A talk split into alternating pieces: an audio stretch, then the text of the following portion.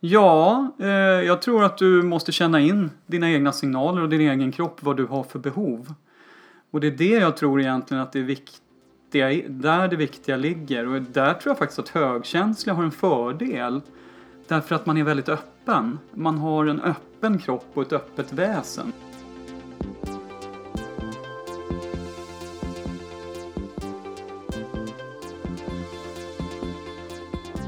Du lyssnar på HSP-podden med Leverby och Klar. Hej och välkomna tillbaka till HSP-podden med Leverby och Klar. Den här podden gör vi, Matilda Klar, Och Ida Leverby. för att öka kunskapen kring personlighetsdraget högkänslighet och minska känslan av utanförskap som man kan känna som högkänslig. Så är du känslig eller högkänslig så ska du veta att du är i gott sällskap. Och i den här podden kan du vara trygg, för den riktar sig till dig. Det här avsnittet ska handla om vikten av att vila. Regelbunden vila är ju A och O för alla människor. Det är ju så vi laddar batterierna. Men känsliga och högkänsliga behöver ofta vila och återhämta sig mer än andra. Hur vilar du, Matilda? Jag tror att det är mest genom egen tid. Eh, Men det beror också lite på hur trött jag är, hur mycket jag behöver vila.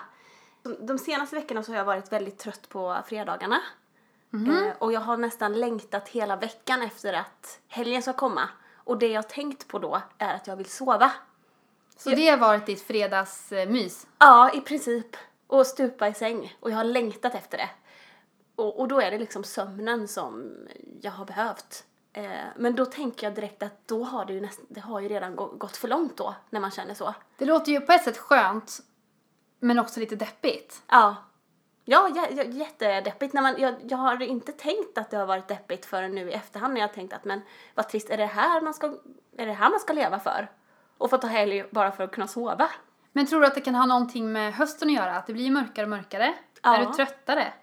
Ja, jag är väl lite tröttare, men jag vet inte om det beror på hösten eh, eller om eh, eh, jag stressar kanske lite för mycket.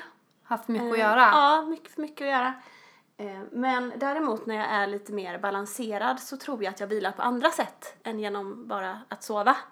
Eh, och då är det mycket egen tid, alltså eh, till exempel att jag gillar ju att titta på serier, det är ett fritidsintresse skulle jag vilja säga. och, men också att spela musik och sjunga och, och spela gitarr eller piano och så. Och gå helt in i det och glömma det som är runt omkring. Men då gör du mer saker och det i sig är återhämtande. Ja, om vi pratar om det som återhämtning skulle jag säga att, att det som ger mig, där jag hämtar mer kraft. Hur vilar du då?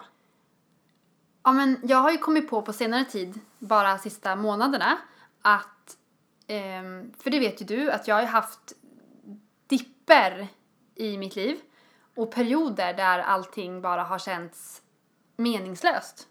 Och har kommit på så här i efterhand att alla de perioderna har egentligen följts av trötthet.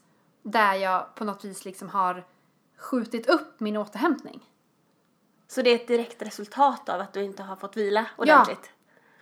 Och då trodde jag ju förut att, att jag var liksom en eh, deppig person eller negativ, men så är det ju inte. Utan för mig har det varit direkt att tar jag inte hand om mig själv och vilar, då blir jag deppig. Och det kommer nästan som ett brev på posten. Men det tar jag nu som rena befrielsen. För då vet jag ju också att Har en förklaring Ja. som inte bara, inte bara är att ja men livet är ju meningslöst. Nej, utan precis. som du kan, ja. Och då vet jag att okej, nu är livet meningslöst. Ja. Då behöver jag vila. Och Ja. jag behöver göra de där kreativa sakerna som du pratade om. Mm. För att återhämta mig och få tillbaka energi. Så jag tycker att det är helt fantastiskt egentligen. Och för mig har ju en del av återhämtningen då bestått av meditation. Mm. Då håller du inte huvudet på hela tiden Nej. som det gör annars. Och det är faktiskt, räknade jag på, nästan på dagen, ett år och fyra månader sedan som jag började meditera dagligen. Och hur känns det då? Jag tror att jag har blivit mycket lugnare och mycket mer eh, vaksam på mina känslor. Jag börjar liksom varje meditation med så här, känna av kroppen. Ja, men hur känns kroppen idag? Och då får jag till mig om jag är trött eller om jag är pigg. Och är jag då trött så vet jag att ja, men idag ska jag inte driva mig själv för hårt för nu är jag lite trött. Och sen går jag över till att liksom vila sinnet. Så att jag tycker nog att jag har blivit mycket tryggare. Sen är jag ju alltid, alltså jag, jag är ju jag. Just det. Det är ju liksom ett, ett hav av, av känslor. Men det har blivit lättare att hantera. Och deppigheten då? Ja, har inte varit nu på över ett år. Vad Alltså- skönt. Stunder av eh, där jag kan känna mig låg. Men jag accepterar det. Mm. Och vet ju också att det går över. Om jag vilar. Det låter ju helt fantastiskt tycker jag. Och det är just vila vi kommer att prata om här i det här avsnittet. Och vår gäst är Mikael Skifte som jobbar med stresshantering och möter eh, dagliga människor som är på väg att bli eller redan är utbrända.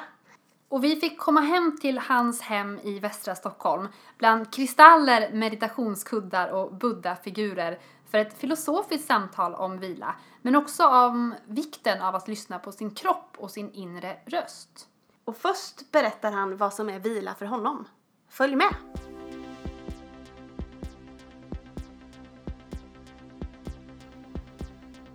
Vila, det känner jag, det är ett tillstånd av kravlöshet.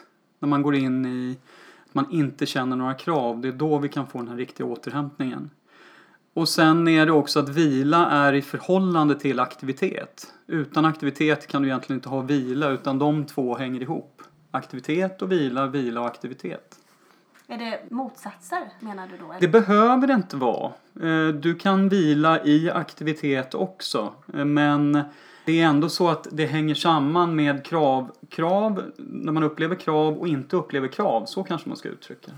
Så en aktivitet utan krav kan vara vila? Absolut, absolut. Det har mycket med kvaliteten i aktiviteten att göra skulle jag vilja säga. Har du en medveten närvaro i det du håller på med så kan du definitivt få eh, en återhämtning även om du är aktiv. Eller om du har ett kreativt flöde utan krav eh, så kan du också känna att du blir uppfylld av det och återhämtar energi. Och om du har glädje i en aktivitet så tror jag också att det kan fylla på energi.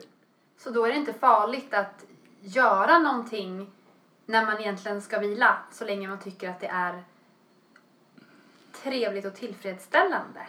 Ja, eh, jag tror att du måste känna in dina egna signaler och din egen kropp, vad du har för behov. Och det är det jag tror egentligen att det är viktiga, där det viktiga ligger. Och där tror jag faktiskt att högkänsliga har en fördel. Därför att man är väldigt öppen. Man har en öppen kropp och ett öppet väsen. Så att jag tror att man känner in väldigt mycket var man är någonstans. Om jag tittar på många av dem vi jobbar med som har en utmattning så har de varit väldigt blockerade innan och varit väldigt mycket upp i huvudet och kanske inte så mycket i kontakt med sin kropp. Och då är det väldigt svå- mycket svårare att känna in kroppens signaler och vad jag har för behov. Så där tror jag att det kan finnas en fördel där faktiskt. Där skulle jag tycka det var kul att höra era reflektioner runt det. Ni som har mer erfarenhet av högkänslighet och, och vad ni har för, för tankar runt det. Ja, men jag är väl, som jag varit inne på lite innan i podden, i någon slags ständig eh, balansgång mellan att eh, vara kreativ och gå upp liksom i, i känslor och i eh, aktivitet och att också vila. Alltså Mm. det är någon ständig balans där Mm. för jag blir ju väldigt trött väldigt snabbt och det är inte Ja. alltid som jag kanske vill stanna upp när det är så himla roligt. Mm. Så nu är jag väl där att jag hela tiden försöker liksom känna in mig själv och lyssna. Mm. Men det finns också en viss oro då för att jag ständigt tänker att jag ligger liksom på vippen Mm. att typ bli utmattad. Och det där är ju intressant därför att vi upplever ju att många av de patienter vi möter de, de har ju sprungit in i väggen med ett leende på läpparna som vi brukar säga därför att eh, de har ju haft väldigt roligt på vägen och gjort väldigt mycket kreativa saker och lustfyllda saker. Det är bara det att de inte har balanserat sig själv. För en utmattning är ju mycket en eh, brist på balans mellan belastning och återhämtning och har man det under längre tid då riskerar man att hamna i en utmattning.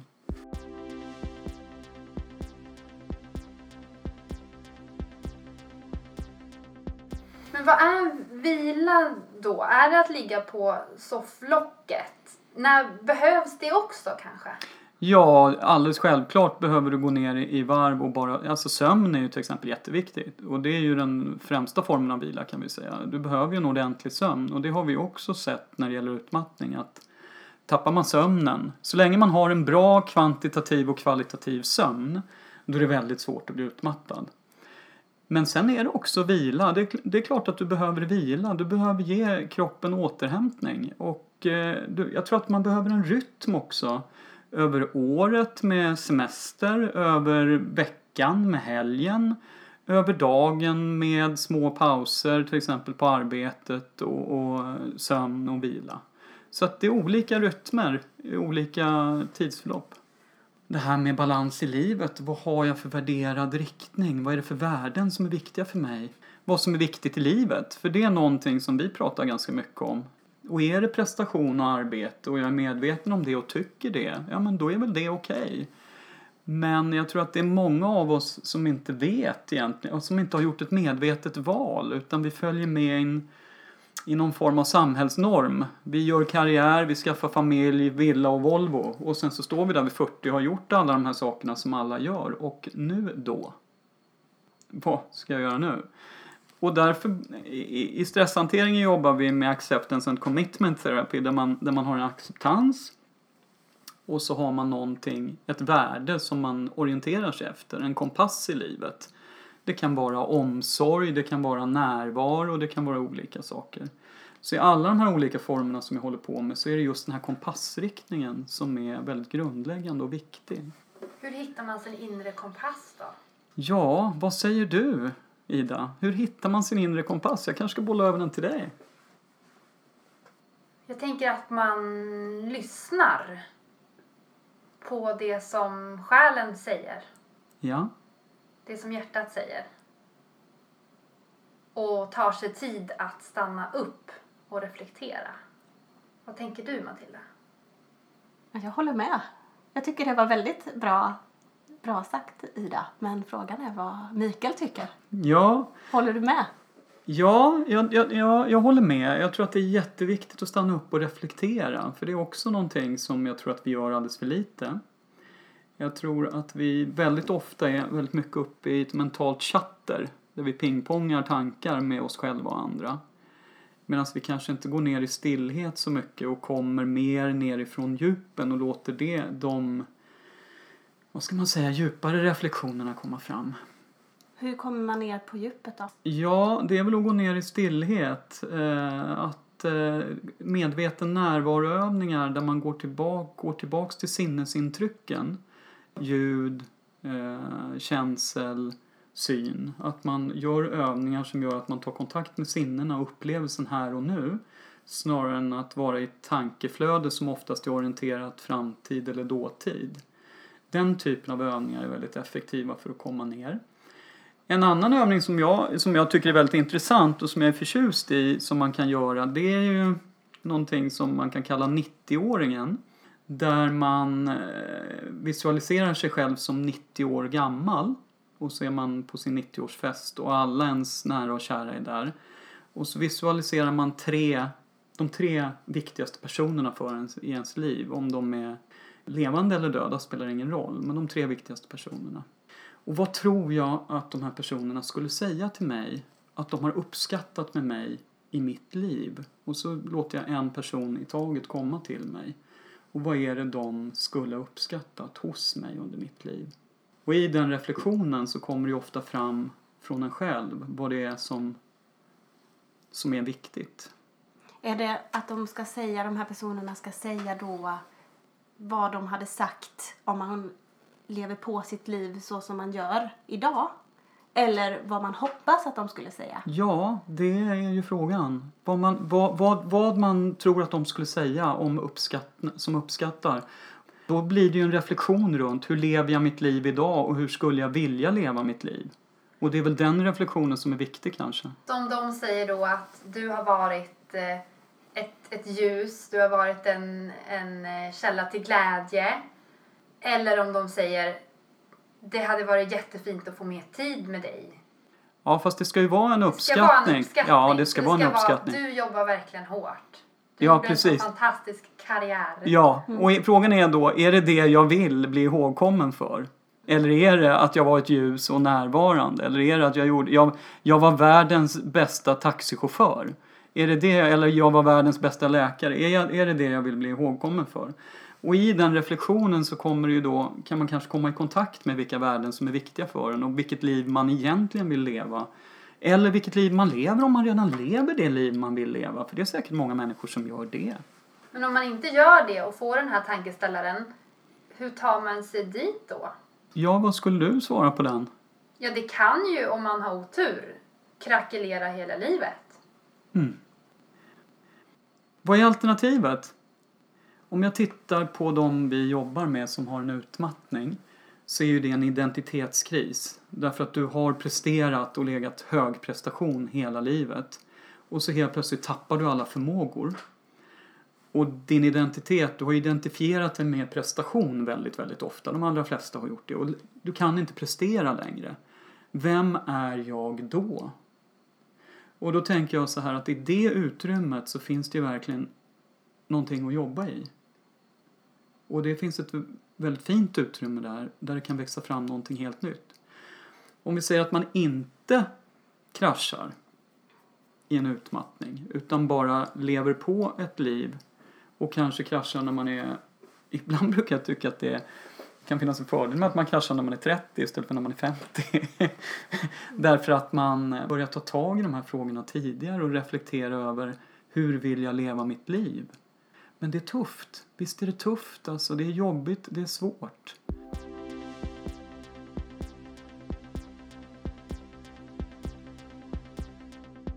Om vi går tillbaka till vilan lite grann. Ja, det kanske vi ska göra. Kan det vara, som du var inne på, olika för olika sorters personer? Det finns inget standardsvar för vad vila är. Nej. En del eh, finner ju återhämtning i umgänge med andra människor till exempel medan andra finner återhämtning i, ensam, eller i, i, i avskildhet. Vi, eh, vi lever ju i ett samhälle idag där vi har väldigt mycket intryck som öser över oss och sköljer över oss från alla håll. Och jag tror definitivt att det finns ett värde i att eh, ta sig bort från alla intryck periodvis, eh, både i det lilla och det stora, så att eh, man eh, låter sinnet stilla sig. Jag åker på retreat ibland och ja, kanske borta nio dagar och vi kanske är i tystnad sex av de dagarna. Och eh, de första två dagarna i tystnad, då, då är ju sinnet, sinnet rusar ju på. Eh, därför att eh, allt det här som du har med dig fortsätter ju. Men sen matar du ju inte in någonting. Inga, ingen konversation med någon, inga tv, inga medier, ingenting. Utan du bara sitter i tystnad och stillhet. Och då lägger sig ju sinnet successivt. Och helt plötsligt så skapas ett utrymme. Och en frihet i det. Så att för mig är det definitivt så att jag ser ett starkt värde i att, att, att avgränsa sig från intryck ibland. Men det är för mig. Jag är inte säker på att alla behöver det, men jag, jag, jag tror att det kan vara så. Just det här med att schemalägga återhämtning. Kan det finnas en poäng med det? Absolut. Det kan hjälpa dig att börja ge dig själv återhämtning, att du skapar en struktur för det. För att väldigt många som har mönster av att aktivera sig och distrahera sig hela tiden har ju svårt att bryta de mönstren. Och då kan det definitivt finnas ett värde i att strukturera tid för återhämtning. Absolut. Om man tänker på högkänsliga då så är det väldigt mycket intryck som ska processas. Ja, Det krävs ju tid för att göra det. ja. Och den tiden kanske man måste ge sig. Och det kan ju vara svårt om man inte har avsatt tid till det. Jag, jag tänkte på det en, när, jag, när, när jag tittade lite grann på det här innan. Det finns ju en risk med vila också. Och det är ju att det här kravlösa tillståndet, att man upplever att, att eh, åh vad skönt det här var, jag slipper alla krav och alla intryck. Så att man, man undviker livet. Börjar undvika att göra de saker som är roliga i livet därför att det är jobbigt att möta de intryck som det medför. Och det tror jag att då kan man hamna i lite farliga spår. Utan jag tror att det är viktigt att hålla kontakt med vad som är värdefullt i livet och leva ett meningsfullt liv och balansera det med vila. Du tänker att det finns risk för att isolera sig till Ja. exempel? Eller? Och börja undvika intryck och livet därför att det blir så jobbigt. Och vad, vad kan hända? Vad, fin- vad är riskerna med att isolera sig från livet? Ja, vad tror du Matilda? Ja, men jag tänker väl lite på att det kan finnas risk att man kanske blir deprimerad eller Mm. att man blir deppig för att man ändå missar mycket av det som man kanske gillar att göra. Ja, om man till exempel säger nej till fester och när folk ringer och frågar om man ska följa med på en fika och sådana saker. Efter ett tag kanske folk slutar ringa och man blir isolerad och man tappar sociala kontakter. Det kan ju få en massa följdeffekter som är negativa om man inte vågar möta de här sakerna.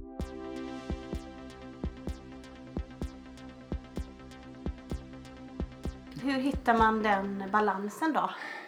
Från liksom, alltså, eh, att både schemalägga eller tänka på att man ska återhämta sig utan att isolera sig för Mm. mycket och Mm. tacka nej till allt. Liksom. Där handlar det om att vara lämplig med sig själv och rimlig med sig själv och utmana sig själv på rätt nivå. En lyhördhet samtidigt som man är i kontakt med det som vi pratade tidigare om.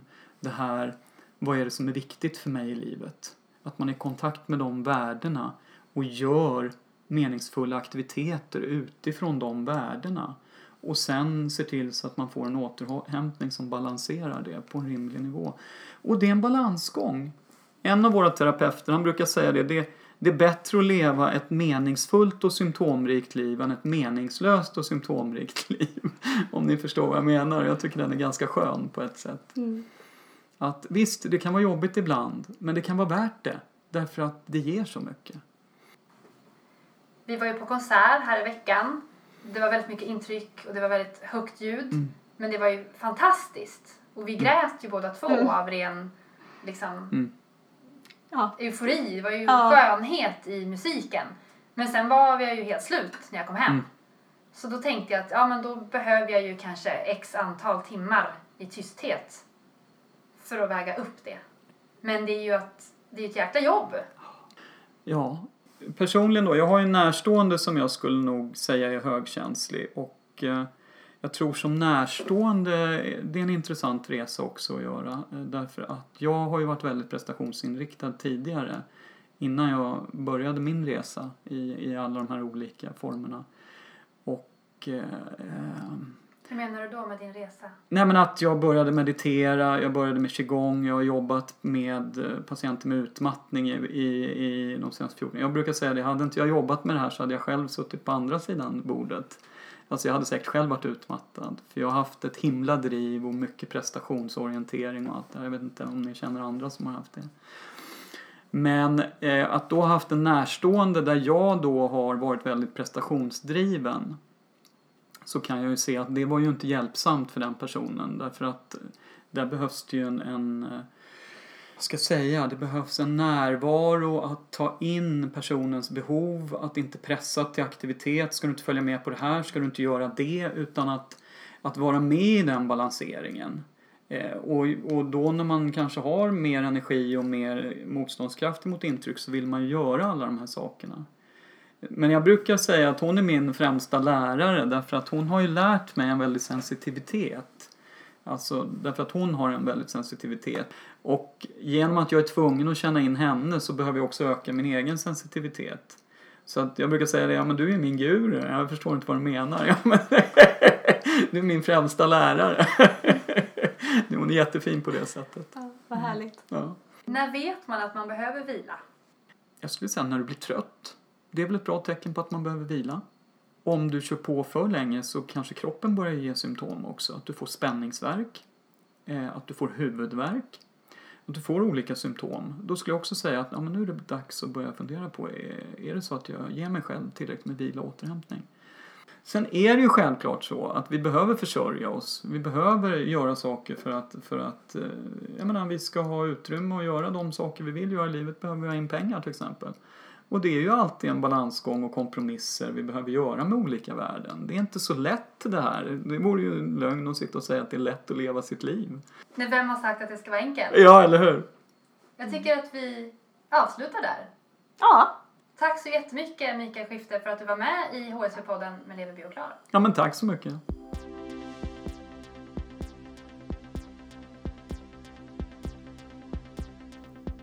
Vi har också skrivit en artikel om just vila och stresshantering. På vår hemsida hittar ni den, leverbyochklar.wordpress.com. Så gå in och läs där. Men nu är det dags för nästa punkt.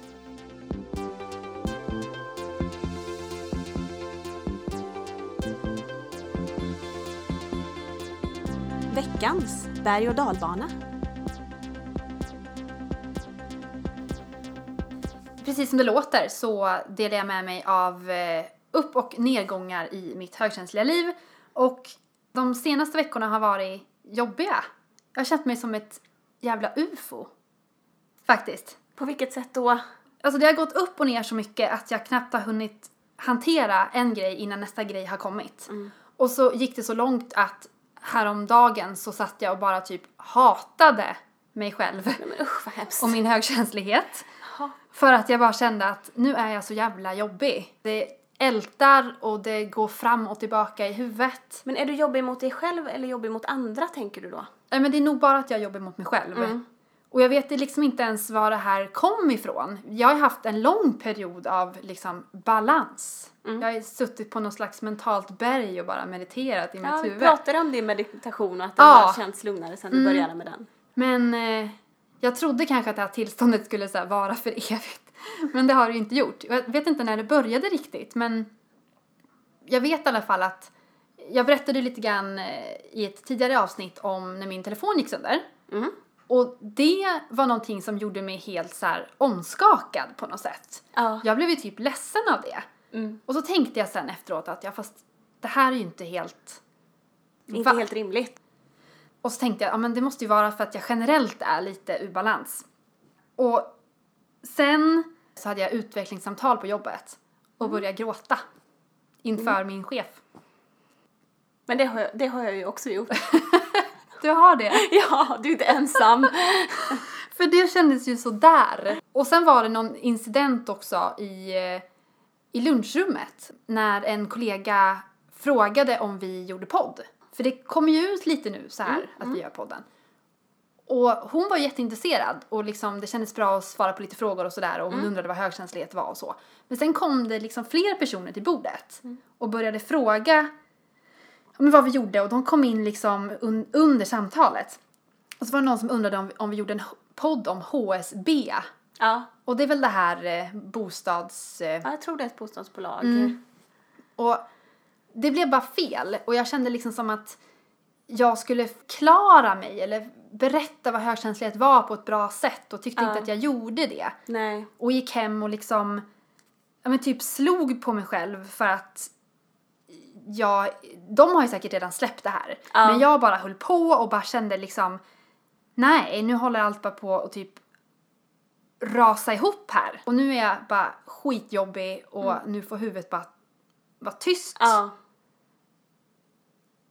Ja. det var det. Var det. Var är du nu då? Jo, men nu har jag gått långa skogspromenader Ja. och varit liksom bland mossan och myllan, Mm, plockat lite svamp och sådär. Lyssnat på fåglarna, Mm. tittat på himlen. Så det känns ju lite bättre, Ja. det gör det. Och jag tänkte att alltså, det är väl som det är. Och förmodligen skulle jag tro att det här också beror på att jag kanske inte har vilat ordentligt. Nej. För att när jag är i balans så accepterar jag mig själv mer. Och det Ja, är ofta när jag, in, när jag känner mig som nu, då har det varit så mycket negativa känslor. Ja. Och det är ju ofta för att jag inte är Mm. i fas riktigt. Mm. Då kommer ju allt det här själv, självkritiken liksom. Ja, precis.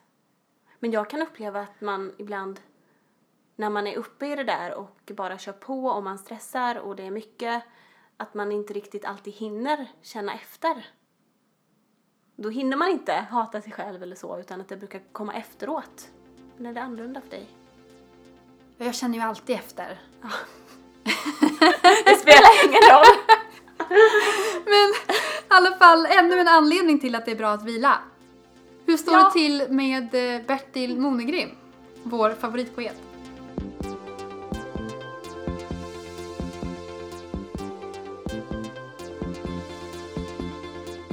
Veckans Bertil.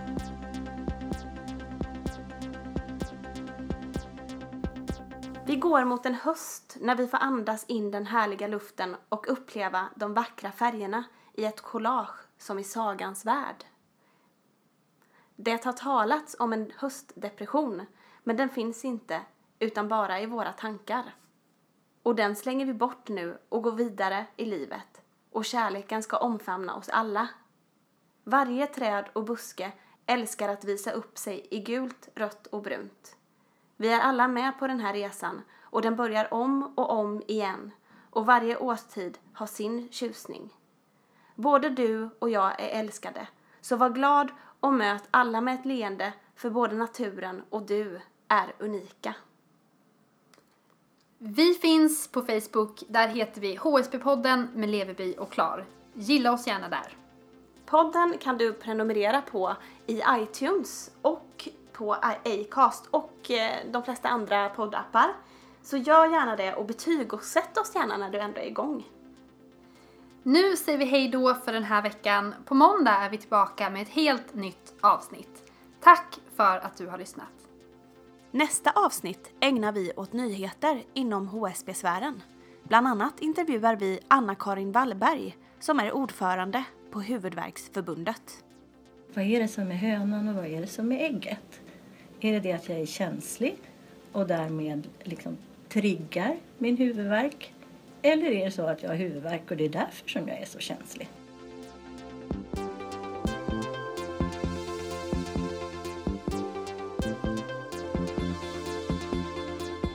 Du har lyssnat på HSP-podden med Leveby och Klar.